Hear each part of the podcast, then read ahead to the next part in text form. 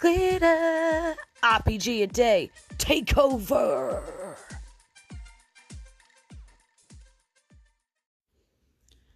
So messages, or message. Messages are probably my favorite things. An anchor, it means somebody listened and connected with you enough to want to reply. On my phone, it usually means someone was thinking about me and reached out to say so. On social media, it usually means someone saw something and it reminded them of me and wanted to share it with me. As a kid, I remember the heart pounding rush of getting a note from your crush in class asking you out with a tick box and passing it back. You know, they're a proof of a relationship, of whatever type, and they mean a lot to me. As such, I'm a little addicted to my phone, being that it is a physical manifestation of my relationships and connections with people down the road and all over the world, and it is probably the most important thing in my life. Yes, it is what I would grab while running out of a burning building, so that I could message those I love, to cry with and share my pain and make sure that they knew I was alive. But I've only talked about the good messages. There are also many bad ones bills due, conversations you don't want to have, and news that you do not want to hear. Messages in RPG can be used to start an adventure or wrap one up with answers. They can share information or make you more curious. They can be clear or cryptic and cause all sorts of emotions. They are a tool to use like no other. How often can you pour out everything you want to say clearly with no brain fuzz screwing it up for you live at the time or interruptions? Hardly ever. Does that mean as a DM you should use them all the time? I don't think so. Anything that powerful should be used sparingly so that it maintains the effect. It's like spices. You don't want them to get used to it and start asking for it to be hotter. uh, so I wonder what type of message Kyra will get and how it will arrive. It's not exactly like she has a phone now, is it? So we better go see.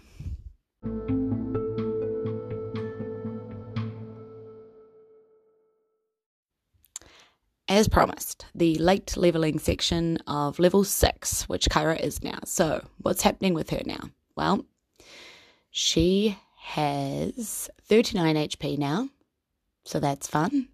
Uh, at 6th level, you get your Druid Circle feature, which as a forest druid is land stride. So basically, she can move through difficult terrain and plants that might damage with ease and taking no damage. That's non magical. If it's magical, then she gets advantage to saving throws through difficult terrain and moving through plants like entangle or stuff like that. She gets another third level spell slot, giving her four at first, three at second, and three at third. And speaking of spells, she gets another one, taking her prepared spells list to 16 total, including cantrips. That's a lot of decision work going on there. So, what's it going to be? Let's use the same system as last time. Five choices, one to two transmutation, three to four conjuration, five to six evocation, seven to eight necromancy, and nine to ten abjuration. Okay. All right, five. Evocation again. Well, from memory, I only have two wall of water or wind wall. So let's go evens is water, odds is wind. Okay, two water it is. Actually, I love this spell, especially if you combine it with cold damage, um, because you can like freeze the walls in parts. Then it gets an AC of five. Totally didn't look at that. Knew that totally. Um, it gets an AC of five and 15 HP for the bit that's frozen. They have to like get through that before they can make it through the water, which is kind of cool. And fire damage is like halved when you're attacking through it you can just make it like a 30 foot long, 10 foot high wall, or you can make it into like a ringed 20 foot diameter and 20 foot high wall. Um, so it's either like a trap, and if your party's quick, a partially frozen trap, or like it's kind of a, a ring of last defense. Let's see if that comes in handy down the line for Kyra. Maybe it will.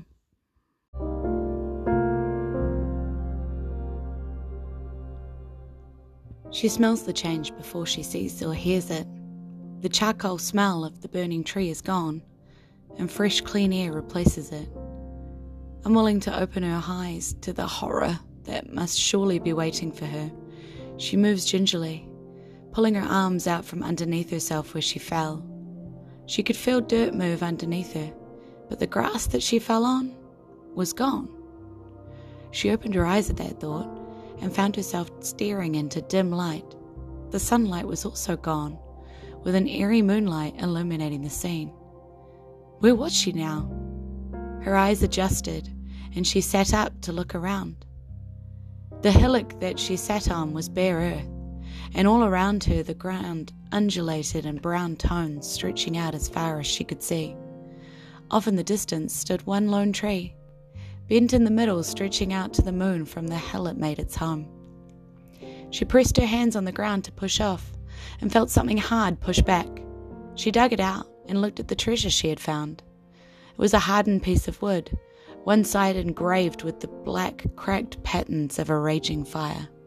She grasped it tight and stood to walk towards the tree. She felt it pulling her. She needed to talk to it. She walked on, and although the ground moved under her feet, she felt like she never really connected. And indeed, when Kyra looked down, her feet seemed to hover an inch off the ground as she stepped. Am I really here? she wondered.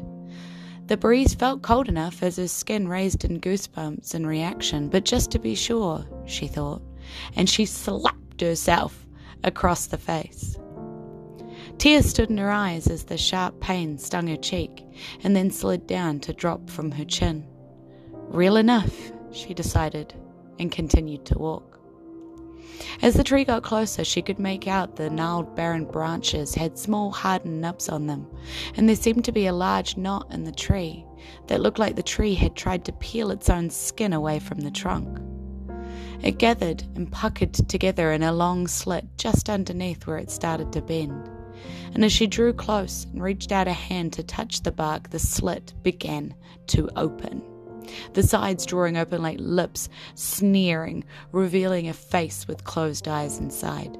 Kyra tried to stifle the scream that arose in her as she gazed on the gruesome features revealed and prayed the eyes would never open. Prayer went unanswered as the lids parted, and great stone eyes rolled in the sockets until a small dent swiveled to see her. In her mind, she heard thousands of birds and crickets and wolves cry out, and she clutched at her ears, sure her ears would bleed in the cacophony created.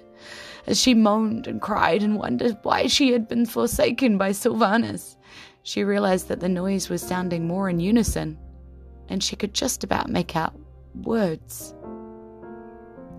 Star marked destroyer! She dropped her hands and stared. She begged the tree, But I but I don't want to be. Green stranger's wrath.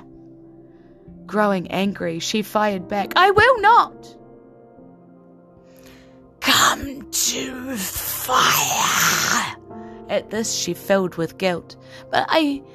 I didn't mean to. Has forsaken all forsaken me. Now, Kyra is actually going to roll a combined religion check with a plus zero with a wisdom saving throw of a plus seven to see if she can beat a 26. If she succeeds, she understands both what is going on and can beat the charm laid on her. If she fails, she lashes out here, with a lack of understanding being still under Danfrin's charms. So, here we go, Kyra. Episode 12. It's make or break time for story direction. Okay. Okay. Religion 10. Okay, what does that mean she needs? 16, right? 16, so roll a 9 or higher. Yeah, 16, so roll a 9 or higher. Oh god, I'm so nervous. Oh, my god, is that six? No. Wait. No, that's. Fuck. I nearly saw. That's a 9! It's a bloody 9. It's a 9. Wisdom 9. Oh my god, I'm so pleased. I'm so pleased. I would have been so gutted if she'd gone the other way. Okay. Whew, I don't have to read out the other story. Okay, back to it. And she dropped to her knees. Suddenly she knew who this was. Silvanus, I would I would never. I have never. Please, please let me prove myself. She sobbed into the ground, her tears dampening the ground where she kneeled. There was a silence so long and so great that she thought it would go on forever. Trying to get a hold of herself in this holy place in front of her God, she bundled her hand into fists and was surprised she was to find she was unable to. In her left hand, where the piece of burnt wood had been, one of the small oak acorns that she had left on the altar lay, what felt like a lifetime ago. Knowing what she must do, she planted it into the ground her tears had watered.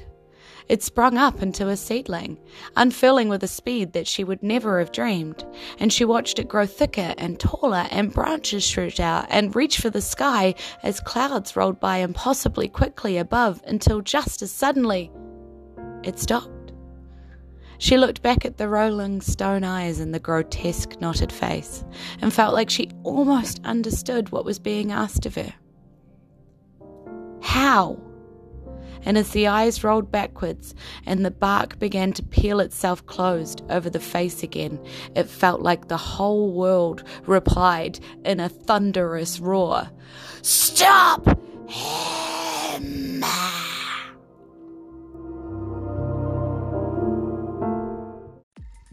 Thanks for joining me in this Jules from NZ RPG a Day Takeover special. I hope you're enjoying our improvised D&D 5e story. Tune in tomorrow for our next prompt. Thanks to my gems, KP, Bobby, Shell, Scott, Glenn, James, and Jason. And a big thanks to everyone listening. I don't know if it was Aotearoa New Zealand or roleplay games that brought you here, but I'm super glad that you've stopped by. We'll be back to New Zealand episodes in September because August is for RPG. E noho rā, ka kite ano. Goodbye and see you again soon. Mwah.